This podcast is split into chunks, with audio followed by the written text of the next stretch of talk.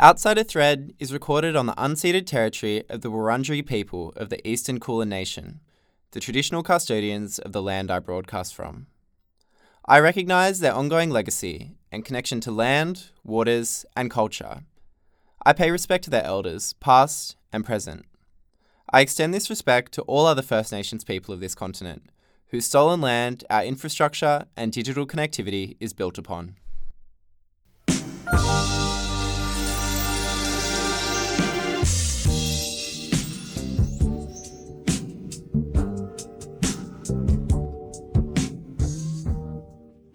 Hey, I'm Darcy, and you're listening to Outside a Thread.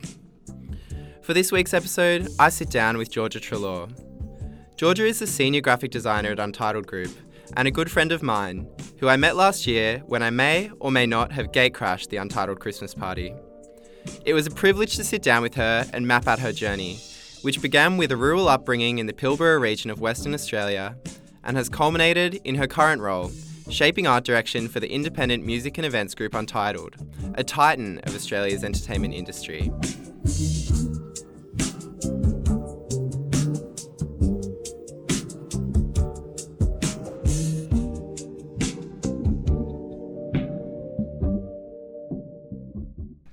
Hi Georgia, how are you going? I'm good. How are you? I'm very good. Wrapping another day in the office with a day at the radio station. It's I going know. good. I know, Yeah. right? Yeah, it's good to be here in this gorgeous, gorgeous building. I know well. it's very impressive, very um magnanimous quarters. from- Really, truly. Yeah. I was uh, my like it exceeded my expectations for sure. It's like truly stunning. Glad to hear it. Um, how was your workday today? It was good. It was busy. Lots of um doing a lot of like illustrative work at the moment, which is actually my favorite stage of a project. Um with a lot of the projects I'm doing right now, we we only really have one that focuses on illustration and it's probably my favorite field of design and the one I feel like most comfortable in. So it's nice to sort of hone into that right now and and yeah, bring in some like motion design as well, which is really exciting. Cool, cool. Yeah. So illustration. Can you tell me exactly what it is you do, what your job title is, and what you do in the role? Yeah, absolutely. So at the moment, I'm the senior designer at Untitled Group, which, if anyone doesn't know, it's the biggest um, independent Australian events and promoter. Which yeah, it's a very very cool place to be. So I pretty much head up all of the um, all of the art direction and a lot of the creative output there as well. So we, which can look like you know festival brands with all their merchandising and event flyers and posters, and then we've also got like a club as well. So doing all the club flyers, and then the brand itself. So like our our brand and how we communicate with our with our audience and our users and all the things that come attached to that. So it's quite a big beast. There's a lot of things happening at the moment, which is super exciting. Yeah, I feel like I'm continuously just realizing how humongous Untitled is. I don't know if I'm like silly, but I didn't even realize until a couple weeks ago that Untitled owned XE. So Yeah, yeah, that's the club. And Big. so, yeah, it really ties into a lot of our events. So, for example, with Pitch Music and Arts, we bring through a lot of those artists through our Club XE and it becomes like a wider tour as well, which Hmm. I'm also learning too. Yeah, you're learning to book artists or No, like just learning how it all works. As in, like when you book an artist, it's not like, hey, you just come play at our festival. There's sort of this wider offering of like, come play at our festival and then play a show at this club, and then we'll collaborate with this other festival and create like a wider tour, which I didn't really knew that's how it'll work. I thought- yeah, yeah. true. It's interesting to hear that because I guess um, I was just hearing from someone else who worked for Untitled the other day, just like with booking artists, you kind of have to entice them a bit. Um, and Mm. it's so it's interesting to hear that. I guess it's kind of like you're not just offering them a job, you're actually building like a whole kind of family of revenue for them by Yeah. doing that. Yeah. Absolutely. And that's not something that's very much a part of my role, but it's definitely something that I'm uh, like I'm learning about because I have to help sell that package to them, Mm. particularly with a festival brand and like the creative. You know, if they're particularly if they're a headliner and their names on it, you know, they want to know what it looks like. They want to know how it Mm. feels and if it's something that they want to align with, uh, which is, you know, it's so cool. But there's also a lot of pressure there as well because it needs to have this, um, it needs to align with your brand, but also your audience and then have that kind of eclectic sense to it. and be something that they would want to be associated with. yeah, exactly. Yeah, for sure. Yeah, interesting. I feel like um, the more I learn about Untitled, the more I get this kind of theme of like vertical integration in Mm. the company because it's obviously they you know, own XC, they own festivals. They also have started a vodka brand so they can sell their own things in house. Did they always own XC? Because I remember that I like had heard of XC when I first moved to Melbourne four Mm. years ago. I I'm not. I feel like they did kick up the first. Sorry, kick up the the club. I think they did start it. I've only started working there for the past like two and a half, going on three years. So I still feel very new to the company, and I'm learning about its history and our brands, and and you know if they were there at the genesis or if they bought them from other people. I'm quite certain though that they started the club. It feels like very old and. Untitled's history. Um, yeah, I actually, admittedly, have not been, which is shocking, and I need to go. Oh yeah, it's well, it's funny because it's kind of like a mobile club. It's like it's a Yes. concept rather than a club itself. Um, yeah, and it's just moved as well to I Bourke saw. Street. Yeah, well, I'm glad that they moved to be honest, because I had I've been to XE once before, and it is the most. That old place is the most haunted green room I've ever been to in my whole life. It was kind of like an under. It looked like an underground Westfield Really? bin area or something like that. except everyone's just like artists. It was it was just like a funny vibe. But okay, a bit of a yeah. cursed little green room. I know. Well, we'll see. We'll see about Bourke Street Courtyard. Um, yeah, you have to check it out. I will. I will. I'm very adamant on going because I, I have this shame. It's almost secret. I feel really exposed right now that um anyone who listens to it, they're gonna know I never went to XC. Oh my god. But I will. I will definitely um be hitting up the new club. It's it's exciting. It's it's a new change and Well, we can go. yeah, let's go. maybe this weekend. Who Absolutely. I love a night out with you. It's always very Always fun. fun. Yeah. um, well, I guess I'll go back a bit. So you've been working for Untitled in a graphic design capacity Mm. now. Can you tell me, I guess, from the start, because Mm. now it's this is always my favorite bit when I get a friend on and get to learn more about them. Can you tell me how where you grew up first of all, and the pathway that led you into doing what you're doing now? Yeah, absolutely. So I'm I'm a bit of a country bumpkin. I grew up in the Pilbara in Karratha, which I don't know if you're familiar with. It's in western the north of Western Australia, uh, which is like a booming red dirt mining town. It's much of it's es- essentially a city now. When I lived there, it was a very very small place. Pilbara region. Right. Yeah, yeah, exactly. Um, and so I, yeah, I grew up there till the age of nine, and I had a very, um, I guess, like my my childhood was very wild. Like we were always out in the country. I rarely, rarely went to the city. In fact, every time on the rare occasion we would go to the city, my sister and I always thought it was Christmas because we'd never seen traffic lights. Mm. So whenever we would stop at a traffic light, we would think that it was like Christmas Eve or something. My parents would be like, "For fuck's sake!" now we have to tell them that they're not getting any gifts tomorrow. Um, so that was like very much my experience up until nine, and then I moved all the way to the southwest of Western Australia to Busselton, which is such a different vibe. It was like a coastal, surfy town um, and did all my high school there. And again, still like big country vibes, um, and like quite from like a sort of cultural, multicultural experience. Like I felt like it was very white and very sheltered. Monocultural. Yeah. Yeah, like not not as multicultural. Whereas like when I was growing up in the Pilbara, I felt very connected to my First Nations community, and it was such a stark difference moving all the way down to the south and going to school and you know asking that question like where are all like the indigenous kids? Like where what has happened? And then finding out the history of the southwest and how it was very um kind of drenched in you know this really traumatic history and, and, and massacres and, and learning about that and realizing how deeply fortunate I was to be connected to that kind of community when I was so young and it's something that I like seek out a lot more now in um you know in my adult life realizing that I spent a lot of time in an area where I felt very isolated from that culturally. Yeah. And finding out the history of Southwest um, Western Australia was that something that they taught you in school, or you found that out kind of on your own? I found out because I was asking questions, particularly, um, yeah, just going to some towns again, just would look around and I didn't understand like why it was so white. Essentially, it wasn't really uh, from a young age. It wasn't something that I was so used to seeing. And um, then digging a little bit further and hearing about you know massacres that had happened on certain lands and th- that those areas were particularly like kind of unholy. Like some communities won't even step foot in there. Um, and that shocked me so deeply. Um, and it made me think that I really yearned to uh, like leave that place and, and find deeper connection back with the community where I grew up. Um, yeah. Mm. So, did you leave that place? I did leave that place because I am here. Yes. Uh, so I I moved to Fremantle, Mm-hmm. which is the port. It's a port area in Perth, and I did my architecture studies there, Mm-hmm. which was definitely my entry into design. I realized at the end that it wasn't particularly what I wanted to do. I think that the the profession the profession was sold to me as being something like super uh, super super creative but then getting into it i realized there's you know bca codes and there's a lot of bureaucracy and i kind of by the end didn't really like love the profession so much but what i did gain out of it was drawing skills and learning how to kind of imagine and create spaces which led to what i'm doing now for sure Yeah, gotcha. Interesting to hear you say that as well because obviously recording from an architecture firm, I feel like mm. when I came in here, I was very intrigued by the concept of architecture, but it is kind of like being a glorified engineer, I Yes. feel, unless you can like be a highly concept driven person like Zaha Hadid. So yes absolutely zaha Yeah. did my mm. gosh queen Yeah, literally.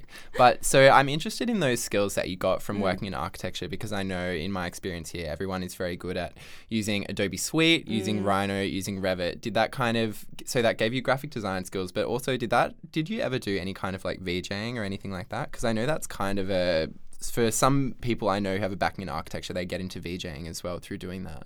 Yeah, well, that's actually, I did a bit of that after the degree. So when I finished the architecture undergrad and realized I absolutely don't want to do this, I naturally yeeted off out of Australia and spent some time, you know, traveling and discovering. Uh, and I saw this master's degree in Germany. Uh, it was called a Masters of Media Spaces.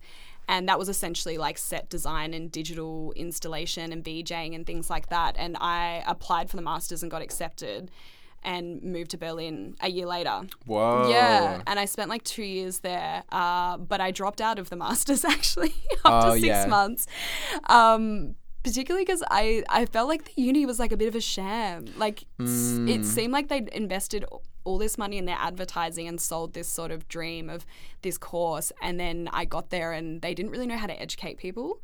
Um, and they had all this equipment and it was really like yeah jacked up with the money but the the actual education experience was really low for me so i decided to leave the course which was really hard because i am like i find it very difficult to quit things i've gotten better at it now but it feels like an inherent failure like at the time Good problem to have, I think, Yeah. as an inherent quitter. Yeah. yeah. but no, but I think I have learnings to have Mm. there from that because you know you don't want to stick with something that's not right for you because you're afraid to quit. Like Yeah. that's also like just suffering. Um, and it was probably the first time I had to really leave something that I, you know, I'd felt very proud when I moved over there and was accepted to do this thing and did the whole process of like telling everyone this is going to be my life now. Yeah. And then it wasn't quite what I thought it was going to be, and I quit. And then I was a bit lost. Um, How old were you at this point? I was how old was I? I was like 22, I think. Um, but yeah, I was sort of like in the big city of Berlin, and my purpose had been taken away, and I didn't really know what to do with myself. And then I decided to actually just like live my life for once, you know, like not have this really defined path in front of me. Um, which in a way kind of led me to graphic design because it's something that I'd like really rejected for a long time. It was always, it felt like an innate skill that I had, but I think I had this idea fed to me from a really young age that like creative arts is like, it's not a career, it's not Same. a viable career. Yeah, Yeah. oh my God. Um, I remember like having this, one of those like careers uh, interviews that you have at school. Like, I don't know if you had this, but like in your final year of year 12, they sort of look at all your marks and they break it all down and they're like, this is what you should do the rest of your life. And I think because my parents are teachers, I really valued the opinion of educators. So I took that as law. And my top two subjects were chemistry and visual arts. And he sort of just completely disregarded the visual arts thing. I was like, oh, chemistry, you should do medicine. And so I initially enrolled in medicine. Um, and then I did like a year of, uh, I did the gap year thing and, and work so I could actually, you know, pay for my lifestyle in the city. And I was working at this cafe with this psychotic, um, this boss. She was hilarious. Her name was Joan and she was Irish and she was just really manic but so interesting and so creative. And she was always complaining about the walls being really bare. Uh, and I said to her one time, I was like, I, I can paint something, you know, like it's not going to be great, but I can put something on the walls. And so she gave me a week off work to do this, mm. and which was really kind of her. And she was like, "Go on, like take a week off and, and paint something for the walls." And so I came up with a few paintings, and they were kind of like seascape, like you know, mm. beachy vibe things. Because at that point, I was still living in that kind of uh, area. Wait, so was this in Berlin or this is back in Western Australia? Sorry, this is back in Western Australia. This Yeah. was like in my gap year. Oh, okay. So, but yeah, yeah. Yeah, so this was when I was just earning money to Mm. yeah to essentially move to the city and do at the time what I'd enrolled in, which was medicine. Yeah. And then uh, I did all these paintings, and she put she put them up on the wall, and I wasn't going to price them because I never wanted to sell my art ever. And in the night, she came in and put all these ridiculous price tags on it, like eight hundred dollars, six hundred dollars, whatever. And then within a week, they were all sold. Whoa. Yeah. And it was the first time that I realized that maybe I wanted to do something creative because it was the first time I ever saw like a return from Yeah, something creative. yeah. And, and it was kind of materialized in a way. Uh, so then I got online and like changed my course to architecture because it felt like a good uh, intersection of like cr- something creative and something still like logistical and, and pragmatic. Yeah. Um, and yeah, and I did the architecture degree, but it still wasn't quite enough like creativity for me in a way. And then yeah, that led on to going and doing the master's degree in Berlin, which again wasn't quite right. And then I was just kind of bumming around in Berlin for ages and became a graphic designer out of survival because I was earning like an unlivable wage uh, being a chef in this cafe. And when I say chef, I mean like putting things on toast. Like I wasn't, I wasn't actually cooking anything. Uh, and I had all these friends, you know, starting up businesses, needing logos, but couldn't actually pay a proper designer. And I was like, hey, like I, I can use Adobe. I know how to do this stuff. And that's sort of how it started was just taking on these little projects. And at the time, I thought it was the coolest thing ever that someone wanted to give me like a hundred bucks to make a logo. I now realize that is like a gross underpay of a service like that.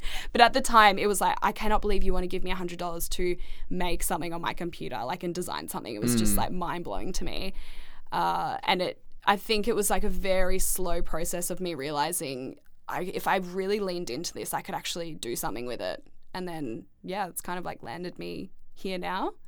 Mm. Yeah, it's super. It's very interesting. Um, I guess like the perception of creative industry as like something where you can't earn a living wage, but especially graphic design is an intriguing concept to me because I feel like um. You know, non creative industries operate so much in the realm of like billable hours and stuff like that. But mm. with graphic design, if you have a good reputation and you build a logo, you're not just selling your labor, but you're actually selling an. It's like how models are perceived to be overpaid, but it's like this idea and concept that can go way beyond just the delivery itself. Yes. So yeah. Yeah, and it's the you particularly with logos, and this is something that I had to learn through working in the profession and like doing very brief study, which I also dropped out of, haha. um, but I, you know, learning that there's value in the rights to things as well. So there's like the labor, and then there's the usage. But then if someone actually wants to p- purchase the rights of that design, just because someone commissions you something to do it doesn't mean that they own it. And I think that more people, more young designers need to learn the value of the rights to their work, and it's something that they really need to detail in, you know, in their invoicing and things like that. But everyone's so like hush hush about, particularly invoicing, trying to get like direct information about what is the cost of something, how should you how should you value your work. For some reason, people don't like to talk about it so much and it's so valuable. I had a really great lecturer um, named eliza who was very transparent about those things and i think it helped me so much in turn later down the track not get sort of like ripped off by people Yeah. um, but i don't know why it's so taboo money is such a weird thing people don't want to talk about it People are weird about it. so weird about it. Yeah. I don't I, like. Why do you think that is? Like, why do you think people are so funny about their money? Ah, I don't know. That's the thing because I feel like I um I'm intrigued and I'm always like to, I always like to know what people are making because I compare it to myself and stuff like that. But I'm also from a family where we discuss money a lot in the sense of like yeah, just like what's going on and like buying shares. And, you know, it's a privilege to have a parent who is financially like my dad was a business owner, so he knew mm. how to. How all that worked, and it was very important for him to teach me that. So for me, I'm always intrigued, and I always want to know like the figures and how everything operates. But I think it's just kind of like a cultural thing that money mm. is like. It's not classy to talk about it, but I think it's also like it's become a mechanism for the long term for people for people to keep people in disadvantaged positions because Yes, that's the thing like you know if i yeah some people might think that they're just as well off as the person they're working next to but they have never tried to apply for a raise so that person could easily be earning $30,000 more than them more, more than them. It's advantageous for the business to keep them in the dark. Absolutely. And you know, there are def- there are clauses in many of our contracts that you actually can't discuss those things with your co-workers. And I do think about that and how it only really benefits the business. the business, which, you know, it's a hard thing to swallow. And I think that um yeah, it's such a like a, it's so I talk I talk about this concept a lot with people and like the the taboo of discussing money, but it's like it's so it's also something that kind of it levels us all and it's it's a shared experience that we all have like mm. how our money in impacts like our you know our standard of living and etc and and why would we not like share knowledge around that? And yeah, I don't know. think it's very interesting. Like, I'm so not the kind of person to say this, but I think it is also like a product of a capitalist, individualist Mm. society because the thing is, we're always like racing against each other. So we worry that by revealing ourselves to other people, we risk being put down a bit. So, yeah, I think it's a result of like the modern context and Mm. how businesses are structured because ultimately, if people didn't have these businesses in didn't have these clauses in place, it would definitely impact profitability and maybe make a Mm. business that is viable unviable. Absolutely But yeah, but I do actually want to return quickly to um, you talking about the importance of like knowing rights and all that kind of thing and invoicing. Do you think you could give me a hypothetical rundown if you're a freelancer who's delivering a logo, how that works with invoicing and the rights and that kind of thing? Yeah, so uh, like the context of the business is really important. So and and the way that they plan to use that logo. And if they want to particularly if if you create a logo for someone and for example they don't uh, own the rights to the logo and then they go and print that logo on 10,000 t-shirts and sell it for x amount of dollars like you can be eligible to be compensated for that money. That big sum that you you can put like quite a high premium on selling the rights to your design and the reason is so that they can use it for any purpose that they see fit. Whereas like when you just do a logo for commission for someone you still own the rights to that logo because it should be detailed to you like what is the intention mm. behind the usage of this and there is value in that particularly you know you hear those stories about you know apparently like the Nike logo which you see everywhere it's on so much apparel all over the world. I think it's Nike, you know, th- apparently the artist only got paid like a hundred bucks to, to do it. And think mm. about how it's used now and they and they sell you know, they sell items of clothing where all it is is that tick. And hmm. so you have to think about that as like very defined choices by a creative person that they continue to profit off that that person does not. And it's you know it's not really right. And i think when you when it's not considered in the early days a lot of creatives lose out on really getting the full value out of the work that they do. And some you know to the untrained eye or someone who's not a creative they might look at something like that and think oh it's just a tick but it's not. It's not just a mm. tick. It's so there's so many informed choices. It's someone's it's someone's idea and it's an idea that they can't have again. They Yeah. can never use something like that. And that you know there are probably also contractually things saying that they can't create anything even minutely similar for other brands. So it also like can chokehold creatives as well to an extent. Um, and i think it's like you know it's so important for that to be communicated to to young designers that they understand that and don't you know get a bit rinsed in their in their early days which i think happens all too much. Yeah, it definitely happens a lot, I feel, because that's the thing, especially if you're a starry eyed young person, you don't actually read the paperwork and you let yourself get rinsed. It's, yeah, it's always interesting hearing, like, you know, because you can have all the creativity in the world, but if you don't have that business acumen and you don't have, like, the legislative understanding of mm. everything, you can get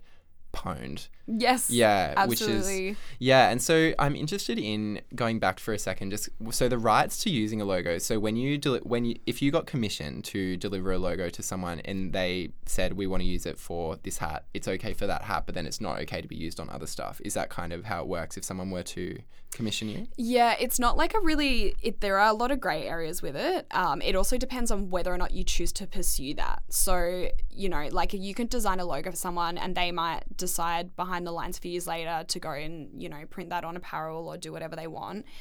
There's only really going to be a like a case of action if you do something about it. Um, but yeah, like technically they can't whatever the intention is behind using that logo, it does need to be briefed and expressed to the designer Mm-hmm. because again, like they don't they don't own the design. They own like that they they they've paid the labor for you to create it, but they they don't have the rights to it. Yeah. Um and yeah, that's something that needs to be bought and really like people should put a premium on that because Mm. it's your it's your ideas. They you'll never be able to use them again. And there is I won't say that there there is no limit to the great ideas that someone can have, but there are definitely some really great ones in your life That you can't replicate. that you can't replicate Yeah. and you know people deserve to be paid out for that 100%. it's, it's really interesting to hear this because I think um, hearing friends who've talked about like going to agencies and stuff, and often the branding and advertising is the most expensive part of Mm. it. Like I think just hearing people who spend like three hundred dollars, three hundred thousand dollars on brand design. So is that is what they're paying for there? It's actually quite different from the labor. They're paying for the rights and like the full usage of that. Absolutely. And when they're going to an agency, there is a lot more protection there for creatives uh, because they are very well versed with how it all works and contracts and rights and etc. So there are people there who it's their job to protect those creatives who are a part of their agency and they will put fees, very large fees on those services to make sure that you are being completely compensated for all the choices and the creative and the decisions that you make, which is great. And that is the benefit of working with an agency. I've personally, I've always freelanced and then I started working in house untitled. I've never had the experience of um, being represented by an agency. I would like to one day because I feel like there is so much learning in there. You know, like that's their shtick. They know how to get what get what they're Kind of like creative Deserve. facilitation or something exactly like that. yeah. and i have i also myself have a lot of questions i would not describe myself as a um an expert in this i've only really been professionally practicing graphic design for probably the last i would say four years. I've only just started working in house in the last two and a half. So it's been a really exponential Mm. growth for me in this field. And i'm learning so much on the go which is great. But um, yeah still definitely on my end. I have so many questions about things like that Mm. often Yeah, gotcha. So take me back to well, I'm like, mm, it's in, I'm just trying to think of like the um, person who I know who can like help you with that, but I feel like I don't, I haven't got them on this show yet, but the time will come. but yeah, it's interesting to hear. I think um, the desire to work with a creative industry, create uh, with a creative agency as well, because I think um, recently my friend Michaela Stafford was signed to a creative agency. and I Yeah, know that for I've her, worked with her. She's Yeah, great. she's amazing, and it was kind of like a, it seemed like it was a relief for her. It's like you can take off Yes. you're able to focus on the creativity because all of that other stuff is kind of like being handled by them, which is cool. They're like they're your logistical bodyguards, really, Mm. and it takes out I like all the things that I absolutely hate doing. Yeah. And they're again, you know, they're the experts. They deal with this all the time, and it's in their best interest to, you know, do the best by you because in turn, you know, I presume the way it works is they get sort of some commission off whatever they, however they rent you out. If that's a great way to put Mm. Creative it on. pimps, yeah, yeah, they're literally creative pimps, which we love. Um, and yeah, they just they take all the the things out of it that I don't really want to do personally. Um, yeah, I'd actually love to chat to her about that. We both worked together last year on um, the Beyond the Valley campaign. She did the 3D direction for that, which was really fantastic to work with her because I met her when I just moved to Melbourne. I went, she was selling some prints at the old house, like an open house thing. And I just moved there. At that point, like I was uh, doing this graphic design course at RMIT. Wasn't quite like loving it. I felt like I sort of, this sounds, I mean no ego here, but I felt like I knew it, already knew it all. Yeah. Like I was kind of paying this exorbitant price to study somewhere and I didn't I didn't feel like I needed to do it. Uh, but I felt like I needed it to get the job. Was so, this was this following on from having kind of ga- garnered an interest in graphic design in Berlin? exactly So that was what came next. Exactly, Yeah. yeah. So I started to, you know, flirt with the idea of actually doing this as a profession. And then the pandemic hit and I moved back to Australia. And then, you know, I was like, this is a good time for me to lean into this. Mm. And I started studying at RMIT. Online at the time, or uh, yeah, it started online and then I got to go in ca- uh, on campus. Um, was doing that for a bit. Around this time, I went to this uh, this opening house. I met I met Michaela Stafford, and I was kind of a bit um, starstruck in a way because I loved her work. I'd been following her work online, and I was like so excited to meet her just serendipitously at this event. And I said to her, I was like, you know, what, I would really love to work with you someday, and I hope that that comes to fruition. fast forward two years later, I'm creative directing Beyond the Valley Mm. and get to commission her. And just even reflecting on that and how much had changed like in that time was really insane for me. Um, and we often bump into each other a lot at parties, and you know, they're just like, "Go you!" You know, Mm. that sort of like mutual um, admiration is like a really beautiful thing, and something that I experience a lot in Melbourne, which I think is really like why I love living here. I think it's such a fruitful place for creatives, and I haven't really had that experience yet of people trying to, you know, run the race. Yeah, very positive creative culture, I think, of like uplifting and overall abundance, which is good. Yeah. Yeah. and very important. And I'm interested in, like, I guess, because the contrast is quite big between you enrolling and thinking it might be something you're interested in studying at RMIT to two years later, creative directing Beyond the Valley, which is one of probably the biggest festivals in Australia. What was the pipeline Yeah, I- between those two points? I feel like I definitely need to get into that. And that's why it sounds like I'm being really jumpy with the story, but it literally it all happened so quickly. Hmm. So I was, yeah, I came back, started studying at RMIT, and I was doing.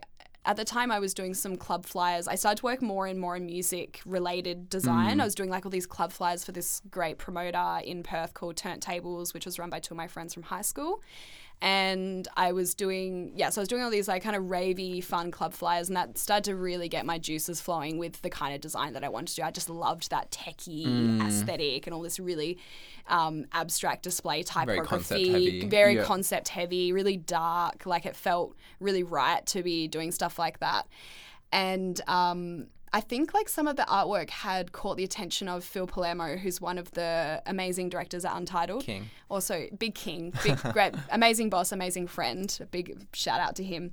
Um, but I had started doing these club flyers, and turntables were buying some artists from Untitled, and they were doing some shows in WA. So I think that's how the crossover started happening, as they noticed that I was doing this artwork for this event in Perth that their artists were playing at and he literally just DM'd me on Instagram one day. Hmm. And this is this was actually at a turning point where I was like, do I keep doing this degree or not? Like I feel like hmm. I have to do it to get the job, but I'm not like I'm not really learning that much. Yeah, much. and you had the skills. yeah, I felt like I had the skills, but I was also really I was like, is this my ego talking or do I really not need to be here?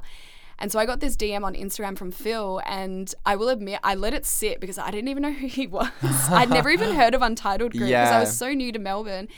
And he was like, you know, hey, I think um, you know, there's a job coming up with us. You should you should apply. You should really should apply. I think we'd like be a good fit. And then I just sort of looked at it and I was like, oh, who's this Phil guy? Like, I'll, I'll get I'll get back to this in a few days. and then the, yeah, like after the weekend, I like went on his Instagram and then you know it said, oh, director of Untitled Group, and then I clicked Untitled Group and was like, what? You're like, shit, he's the man. I no, Yeah. he is the man. and I was a big fan of Pitch. Mm. Um, I had never been at that point, but I'd heard about it a lot in when I was living in Germany from friends who were from Melbourne who were like flying back to go to Pitch. Mm. Uh, and I always thought the creative direction or the CGI work was like totally inspiring and amazing. So I saw that, you know, they ran Pitch and they ran Beyond the Valley and all these like really dope festivals. And I kind of went into shock. It was kind of that feeling of being like, I feel like something really big is about to happen if I don't mess it up. Mm. Uh, and so we did. I had an interview the next Monday, and I had to do one of these like design challenges, which they said you don't. It wasn't compulsory, but it was very much encouraged to try and do the design challenge. Um, and it's an interesting. There, some designers are very opposed to this concept of essentially doing a design brief to get a job. I'm not. I think it's a really good feeler for if I even want to do this work, or if I have the capacity to perform under pressure in this kind of industry. Uh, and so the the design brief was to do a flyer for Wildlands, and it was to do a couple of club flyers. And I had a bit, little bit less time, I think, to work on it than the other designers. I think there was maybe like another eight that were in the running. Uh, and I had to do it over a weekend, and I did not sleep. I just I wanted it so bad. I was like, I don't, I will not sleep. I will do whatever it takes to get this job. Um, and particularly with the Wildlands Festival, I, had, I did two concepts. One that was like a bit safe and more tailored to the original art direction, which was kind of these like watercolor tropical plants, and then something that was a complete diversion and it was more in my style, this kind of 3D axonometric illustrative world. And I sat there the morning of delivering the the my responses to the brief and I had the two designs. And I looked at them, and one represented I can follow your brand, and one represented I can show you how it, your brand could look. Mm.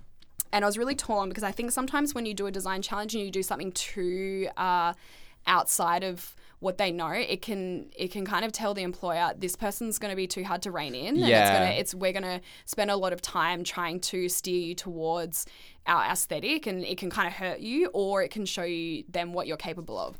And so I decided to send them more like left of center design, and they call me the first thing the next morning. They're like, at the time I was working at an architecture studio and they were about to sign me on for a contract just to work like permanent part time, wasn't anything crazy. Uh, and they called me first thing being like, do not sign that contract and come work with us. And I was in complete shock, honestly. Like I was still enrolled at RMIT. I was about to start my, next, uh, my second semester. And I couldn't really believe it. And then they said not only that, but the the flyer that I did, that second Wildlands flyer, will be the creative direction next year. Whoa, So and, yeah. and it fully was the the Mm. campaign that we just did last year. That was the flyer I drew like a The year and a half 2022 ago. campaign. Yeah, it was the f- yeah exactly twenty yeah twenty twenty two, uh, which was really cool um, because that was almost didn't actually get sent across, and that was a full that was like a intuition thing as well, which I think is something that I always really push with. I guess any advice I give to someone is you you should really trust your intuition, not just because that's your that's your style and you, that's your aesthetic and that's what you feel but that is the thing that's going to lead you all the way through your career. And if you don't trust it you're not going to head in the direction that you need to be anyway Yeah, wow, true. Well, that's it's interesting, and it's very. I feel like that's always the common theme with like people on here because that's the thing as well. Ultimately, following your intuition, it's the one thing that you can do only, and nobody else can replicate that. Yeah, I think it's probably also quite vindicating and a great way to start like your chapter with a new employer is that they like back your vision so much and to feel that they, yeah, they like back associating making your brand or your own personal flavor their brand, which is pretty. I think highlights your value to them as well. Yeah, for sure. I've felt really, really fortunate at Untitled that they have, in so many occasions, really backed me, considering that I had. I didn't really have this impressive resume to fall back on. I didn't really have a lot of. Um, I had like a lot of this freelance work that I did for, you know, these smaller events, but nothing to that scale. And it really, I couldn't really believe it at the beginning that they were so trusting in me, particularly Phil. That guy has always been in my corner. And I always say to him, I'm like, dude, like, you're the best. Why do you like, you know, you have, you seem to have always had this trust in me from the beginning, which I really, really appreciate. And it's a, it's a very mutual thing, which I think is really wonderful. Um, but yeah, I guess like from that point on, it was just really go, go, go. And then it was just jumping on all these different festival properties, learning about them, and trying to not only, um, you know, create something that's in line with their brand, but also continue to elevate it. Because, in my opinion, I think the work that's done on music festivals, because music and art is so entwined and so, um, you know, intrinsic to each other, I think that the creative work done on festivals is, in my opinion, the highest regard of design. Mm. You know, it should be. But at the same time, then you see a lot of really dated. There's this this really dated blueprint of music festivals as well, and there's kind of this like duality of people going really future, and then people sort of living in this, I don't know, this world, this really old school mm. um, mm. world. And I wonder if that is to do with trying to remain like eclectic and palatable to the mainstream consumer. Yeah, exactly. I think it's interesting to hear you say that because I feel like when you talk about that kind of duality, is the comparison that we're talking here maybe, for example, hypothetically, like Splendor in the Glass, in the Grass to Pitch? Is that kind of what you mean? Yeah, I mean those are different genres. Mm. So I would more say Splendor in the Grass and Beyond the Valley. Yeah, Because yeah. like, you know, pitch is very electronic, techno, and ma- pairing that with a really strong CGI direction makes so much sense. Yeah. it's very futuristic and kind of dystopian and brutalist and etc. But then with Beyond the Valley and, and Splendor in the Grass, they're delivering very similar um, vibes on the the lineup. You know, you've Mm. got your kind of your pop stars and your R and B, and then your bands and you know some dance bookings as well.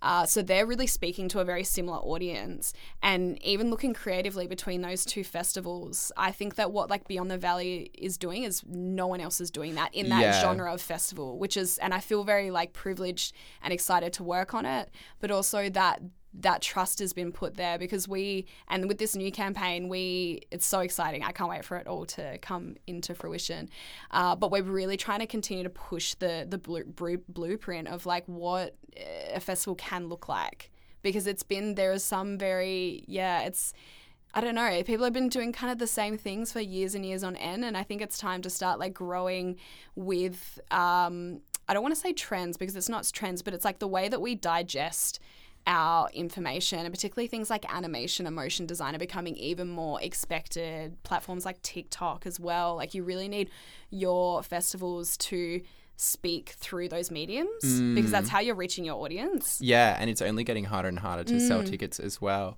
Yeah, it's interesting to hear that because I feel like for me, I the overarching theme is kind of like this more experiential spin of mm. what a festival could be, and I think that it kind of returns to something I was thinking about before as well. Is like potentially also why I feel was willing to take a chance on you is like the youthful dynamism of Untitled mm. and their understanding of that a festival can and needs to be more in the future to be something that it can be. And it's also, I think, kind of returns to the concept of vertical integration that they've got in the business because yes. with BTV and Pitch and all the Untitled festivals, it's kind of going full circle and it's coming from all the directions because it's like, you know, the TikTok and the marketing and everything yeah. is on point. And also, in my experience of other people who work there, there's no kind of reserve for people's background in the sense of with you getting hired there as well as I think like, you know, I don't I'm not sure if you know like Charles Trainer who works for them and he seems to be some kind of like TikTok expert mm. who works there and it's like it's just selecting the people who are the best for the job and have like a really cutting edge vision, which lead yes. things to be so,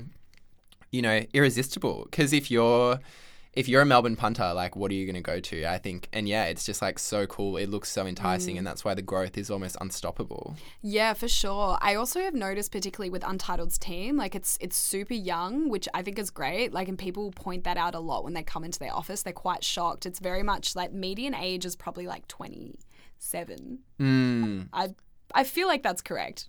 I haven't crunched the numbers, but it feels like it's it's a very young office. And I think that what that brings, and I also think that it's it's young and, and the people that they've hired know what they're doing, but they don't have these resumes where they bring in this ego and this resistance to trying to do something new. And so I think that's what brings in a lot of the dynamism in Untitled because everyone is, and particularly I very much put myself in that basket of someone who was really given a chance. Like mm. if you looked mm. at, if you had looked at my, just my resume, typically you wouldn't actually do that with design because the portfolio is like the main element mm. but you know my resume not that impressive like i was freelancing did little bits and bobs here I think the only thing that was, you know, maybe impressive or interesting about my resume is I was guesting in um, art festivals in Europe, but this was more for like mural based work, not mm. so much mm. graphic design. So I used to do like really large street pieces um, and guested in a couple of music festivals in Germany, which was um, super, super interesting. But I would say that was the only thing on my resume that was like kind of commendable. The rest was just like me freelancing like from X date to this date mm. and you know no like I had no one no reference for that. Yeah, and what is getting guested at a music festival? So I uh, I went to two. I was invited to paint at two festivals, kind of similar to Pitch Music and Arts, how we have a yeah. a music program and an arts program. Um, the first festival was called 7001 and it was a techno festival that was in an abandoned military bunker in uh, in rural Germany. It was Sick. actually really cool. Yeah. So they um, basically what they did is they uh, yeah, they had this it was it was a small event. It was probably about like I want to say like 5,000 people, maybe more. Um, a lot of deep, heavy techno, gabba, like dark shit, but mm. like fun shit. Um, and they had in the site, there was this abandoned kindergarten, and they did this thing called the Kita Project. And Kita is what Germans call kindergarten, it's kind of mm. like a mm. slang word. And there were maybe 24 rooms in there, and they gave a room, they, they painted the whole building white, and they gave a room to a bunch of artists from around Europe. And I was in one of those rooms. And so you had, I can't remember how long it was, maybe four days to create your art piece. And not all of them were painted. Mine was a mural that's uh, this like 3D M- MC Escher kind of style mural that wrapped around all the walls in the room. But some of them were light pieces and sort of VHS mm. weird like techie Installation. installations yeah. and yeah like you could do whatever you wanted in the space um and then you yeah you had four days to create your artwork and then you just went and partied for like a week. So that was really cool. The second one uh, which was called ibug which was in uh, reichenbach which is near chemnitz which is like a another outer city in germany this was an arts focused festival and this was one that was you know it was maybe a, a little bit more prestigious and this was very much geared towards having a large lineup of international artists so we had artists from korea and france and argentina and literally all over the world come and paint down an abandoned railway depot in this area. So it was this very decrepit, stunning old yeah railway depot. Uh, and this was very much focused towards painting. There were a few sculptures, I think, and we had a week there, and we built this whole community in this abandoned site. We painted down the site. We're having this like beautiful dinners together, learning about each other. And then the next week, they invited, they sold tickets and invited the whole community in the area and people drove from Berlin and all over Germany to go and visit this site and you essentially just walked around and, and looked at all the artwork. Whoa. Yeah, it was really, really cool. amazing. Cool. Yeah, you'll have to send me some photos of this. Yeah. I'm interested to see. Um, yeah, I actually have quite a funny story about that event. Um, can I talk about drugs? Yeah, yeah, yeah, for sure. You can talk about um, so basically, I I did my art piece. It was a pretty strenuous. it was a very strenuous week because I was painting very very high walls, uh, and it was just a lot of up and down the ladder. Like my body was absolutely like riddled in dust and pain by the end. Um, and I had some friends come from Berlin to come and see the festival. And they decided to bring some acid, which I thought would be great. Like the perfect place to like take a tab, run around this like, you know, artsy railway depot for a, a few nights and we camped there as well. Uh, and so I'd done all the work and I was really excited to just like chill out and hang out and have a good time. And I took this tab of acid, and then this man came up to me, this German man, and he was a reporter, and he was like, "Hey, you're ready to do your interview now. Can you like come into your room?" And I was not told by anyone that I was doing any kind of interview, and apparently they'd done this whole roster, and I was just starting to come up and was feeling like I was Oh, absolutely no. wigging. Yeah. And I had never been in front of a camera like that. Like the light was so bright. And so I begged them. I was like, please don't. I was like, can I just go later? Like, do I have to do this now? And for some reason, I had to do it that time because the light was only going to hit my room at that mm. time. And all the artwork was just, yeah, it was in like the perfect time and place to do it. And so I just looked at my friends. I was like, I guess I, I have to do this. And so I walked into the room and I was sitting on the chair and so I looked at the walls and suddenly like all the like walls started moving and they were like Oh, hairy and they were like and also my art was there. So all the art started really like yeah, becoming very uh, interactive. And then they were asking me this really political stuff about my artwork. And I need to say, my art is not political. My art is very aesthetic. And I have like no shame about that. And so they were asking me about the, you know, the, the intersection of like politics and art and my work. And I just didn't know what to say. And I didn't want to bullshit and try and make up some meaning to it. And I just said, I was like, I don't like this is not a political piece. This just mm. looks cool. and then they were asking about like the wider landscape of art and politics, and I just could not piece a sentence together. Like I was trying, I just kept looking at. I was blinded by the light. Anyway, I somehow got through this interview, and I walked out to my friend, and I said that that was probably one of the most traumatic things I've ever had to Oh go through God, on a yeah. trip. And then I watched. I did watch the YouTube clip later because it got fully published um, and and released. And I I don't think I looked. I don't think if you told anyone I looked high. The only thing that was kind of strange was my hands. I was just doing this windmills with my hands, and my eyes were sort of darting around. But I think like to the naked eye, you wouldn't have told that I was absolutely tripping on acid. So yeah, that was a bit of an unfortunate timing, but also quite funny and immortalized in the internet as well. So, out of interest, by the way, with these guest spots that you got at these two festivals, how did you go about acquiring these? Uh, both I applied for. They did call outs, um, and there was a selection process. I think with the 7001, it wasn't a very rigorous selection process because it was a small festival. Uh, they were just really keen to get anyone in there and do it. And I could tell by the just the art pieces, was a bit more lo-fi and not so much infrastructure. But the iBug Festival was definitely, um, yeah, they, they had a big um, submission process Kind of like portfolio big portfolio that. Yeah. thing um, and they interviewed you, and there was yeah, there was a bit of a process there, and it, it made sense because the art was very much sorry, the festival was very much geared around the art, whereas with Seven Zero Zero One, it was Hmm. just a munted techno festival, and there just happened to be some art Yeah. there. That was really cool. So. iBug was definitely a bit more of a, a grind to, to get in, but yeah, they like selected me, which was really great and such an amazing experience. I just got to meet the most incredible people and, and watch them paint and create and ask them questions. And that week when we were all alone together creating the art was definitely my favorite part of the of the festival because it's just really mm. cool. When you take like your lunch break and walk around and someone's doing this like 20 meter high insane mural the, the the really large scale scale murals are the things that impress me the most i just don't understand how people don't get totally lost in the scale of it Yeah. like the stuff for me is probably a bit like it's it's abstract but i would say that it's still very it feels like a very like one-to-one scale for me Mm. whereas those really really large scale hyper realistic murals i just to this day i don't understand how it's incredible It's, it's, definitely amazing a certain kind of person who can like make a beautiful thing on a cherry picker. It's yeah, yeah. I think you have to have some kind of mind that like operates. yeah in a way, i know yeah. it's incredible so so impressive So returning to the hire at the dream job Yes, at Untitled. sorry, went on such a tangent No, no, there. no. I like the tangential, tangentiality. Um, but so when you were hired there, Mm. was that so that was the role was graphic designer that you were hired in? Yeah, I was hired as graphic designer, and I actually I didn't realize that I was going to be the whole team. Mm. I thought that there surely must have been some kind of senior designer. I didn't even really understand what the structure of working in house as a designer looked like because I'd never done it before. So I How long ago was this that you got hired? The It was two and a half years ago, Mm-hmm. I think. God, yeah, something Ju- June, July, no, two. Yeah. Anyway, it doesn't matter. Minor Mm. details.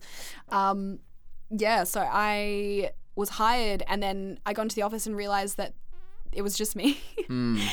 and actually, the first two projects that I worked on, I totally bombed. I thought I was going to get fired, not because of any bad vibes in the office, but because I feel like I really bombed the first p- two projects I got there.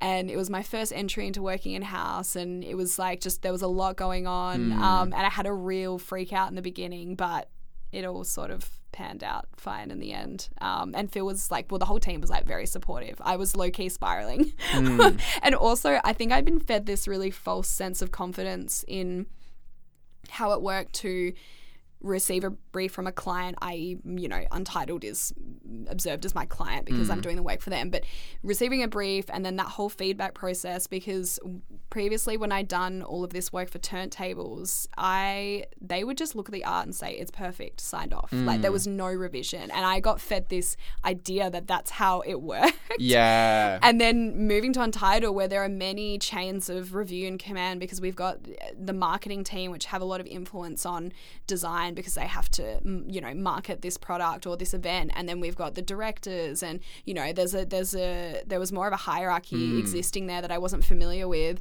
and yeah, even just learning how to receive feedback and critique was something that I was having to learn very quickly in the beginning. Um, and I'm definitely, yeah, I think it's really helped me grow as a creative and a designer as well because before I was very much living and creating in the echo chamber of my own thoughts and ideas and subjectivity.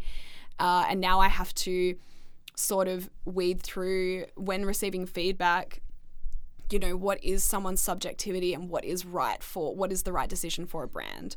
Or you know particularly when it's that nitty gritty thing of like i don't like this color or you know whatever kind of unpacking why is that though? Like what happened to you and that color? You know it's it's interesting to try and decipher making decisions like that Yeah, so not even like just not even just dealing with the feedback, but being able to critically assess feedback separate to your ego and being Yes. able to like help kind of like have a conversation with the person who's delivering it on how to make the best product overall. Pretty much, mm. yeah. And I'm getting, I think I'm finding more of my voice in that as well because when I, I think when I first started working on Untitled, I was very much just wanting to deliver Yeah. and like deliver something good and something that was approved because I was so new to this, you know, more granular critique process. And so if if I was given a certain kind of feedback, I wouldn't really challenge it so much in the beginning. It would just be like, yes, okay, cool, I'll, I'll fix it, I'll change it.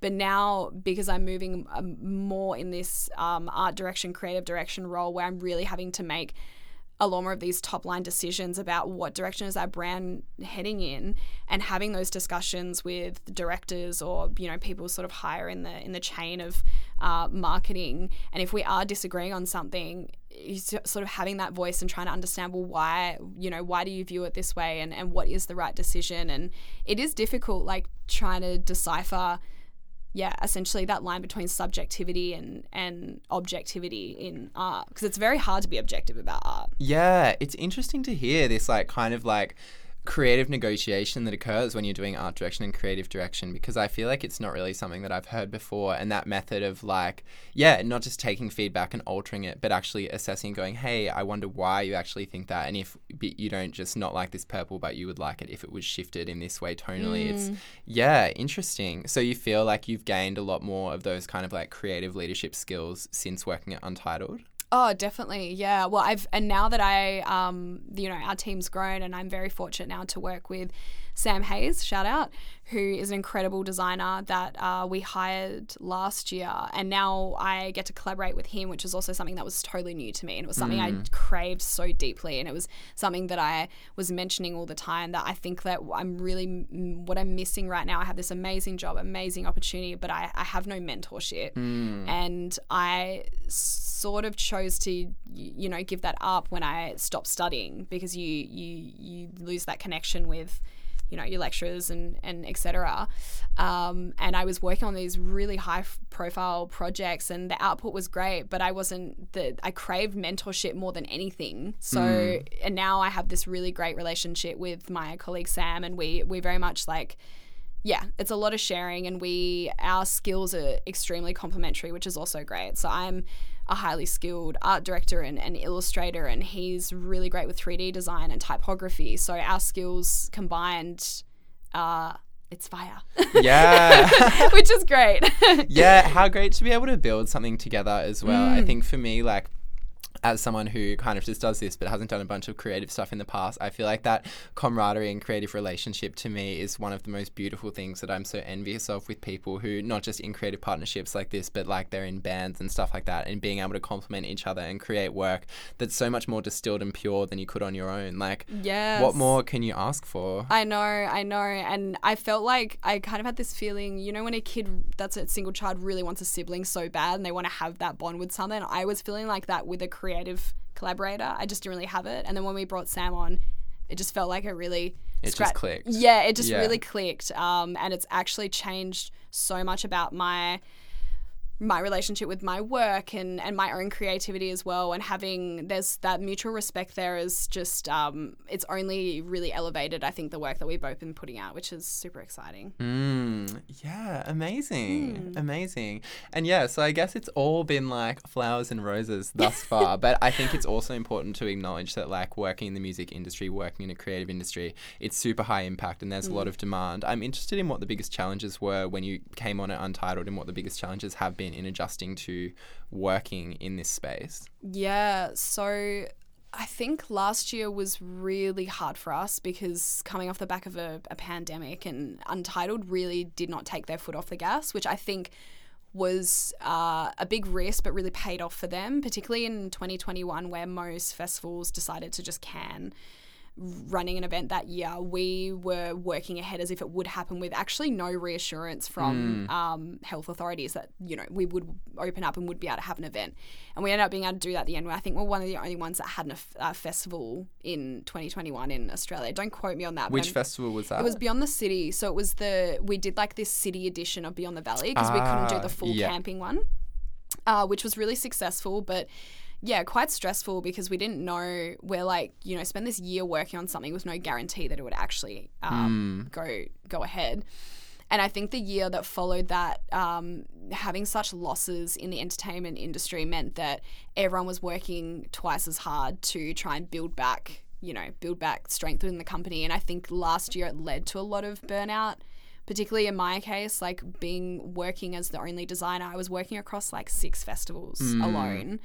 Uh, and that was a lot. And that's and, relentless delivery, isn't it? Because it's not yeah. just making a poster; it's no, like making no, no, the merch and it's it, yeah, it's so so many things. Like you you you have this full creative process early in the year where you're coming up with the direction, and then you have you know, it's not just like the poster, the lineup flyer, it's like all the little artist tiles and, you know, when someone, the ticket scarcity stuff, when it's like, you know, this many days to go, these are all these um, preconceived like templates that are made and it all has to be very cohesive and this like greater identity and then you have merchandising you have on-site creative you have all the advertising like it's it's it's so so much and it was a lot for one person and so i think the hardest thing uh, was just a bit of the burnout last year. But luckily for me, Untitled really responded to that when I just I said I actually can't do this on my own anymore and I really need help. And then we brought on Sam and it just sort of changed everything for me.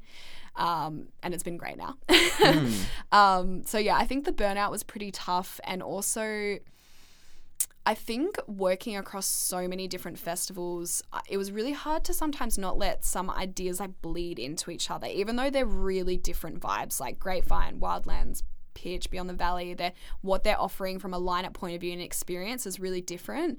But when you've only really got one brain to think across you know Six different festivals. six different Yeah. festivals sometimes i would i would notice that yeah maybe some ideas were bleeding into each other and there were some similarities and trying to like stop those in their tracks and make sure that everything was really independent from each other because it's all coming from untitled's brand so it's something that we have to be really conscious and aware of you're not only making sure that you're not similar to other festivals in your creative direction, but also your internal brands as well. And once you stack all those things up next to each other, there's it's actually been yeah like quite tricky this year. We'll like come up with an identity and be like oh crap but like Splendour has that color. And then oh shit like two years ago we did that for beyond the valley. And yeah it's like a, a bit of like a guess and check process of what hasn't been done before. Um, but yeah we're getting there. It's looking it's looking really cute Yeah, I'm excited to see what comes out this year. And I think the, the interesting thing that I'm just realizing now is because also one of the most intriguing things about working as a creative full time as a graphic designer is like you're not only giving your labor delivery, but it's also the creative delivery and how exhausting it is to create six completely different concepts that are actually quite restrictive in the sense that you can't make it like anything else that has come before. So, Yeah, absolutely. Yeah, it can even like uh, thinking about color and you know like there's you have this full spectrum of color but then within those color values like blues and and you know whatever you want to run with that year you do have to like we have this process where we sit with a swatch and we just like pair it up with every flyer that we've done the last three years with every flyer that this other festival's done the three years and you have to sit there and sometimes like one little thing will be too similar and then you have to sit like sit back and start all over again. Hmm. Because people will come for you as well. Yeah. no truly like i've definitely had these experiences where like a couple of colors are a little bit similar and yeah people feel like there's some foul play with hmm. like copyrighting or whatever but it's just sometimes it just happens by chance. It happens a lot in the creative industry as well like just the coincidences of similarities in creative identities and it's such a like nasty thing to have to deal with being accused of copying things when you haven't. And lucky like nothing like that really dramatic has happened at untitled but definitely in personal practice um, have had that situations where it just so happens that you've made something and you know also picking up things subconsciously being in- inspired by things subconsciously can happen. And being original in this day where you are consuming so much like visual media all the time you can have these crossovers and it's yeah it's it's it's unavoidable but what i always recommend in that situation is having a sit down with whoever that creative is or that person that thinks that you might have taken a little bit too inspiration from what they've done and just explaining your whole process. Like how did you get there? Where did this idea come from? Instead of getting really defensive and and you know being like i didn't do that or you know how dare you whatever just just be a human and explain hmm. like you know how you got there. And if they're still not convinced then you know you can keep going yeah, Yeah. exactly yeah. Oh my gosh. Well, George, thank you so much for coming and chatting with me. Final question for you. Yes. What's next that you're excited for? Oh my gosh, like all the new festivals, I Mm. think. Um, particularly like you work on a campaign for, you know, a year and you look at this um you, you know, you look at this thing for so long and then being able to start off fresh and new is so exciting. So we're really deep in the new Beyond the Valley direction and Wildlands direction and Sun Cycle. So I'm really excited to to launch them and um, you know, see everyone's response to it. But yeah, thank you so much for having me on. It's been so nice to chat to you as always. Yes. Love it. Cheers. Cheers. Ching.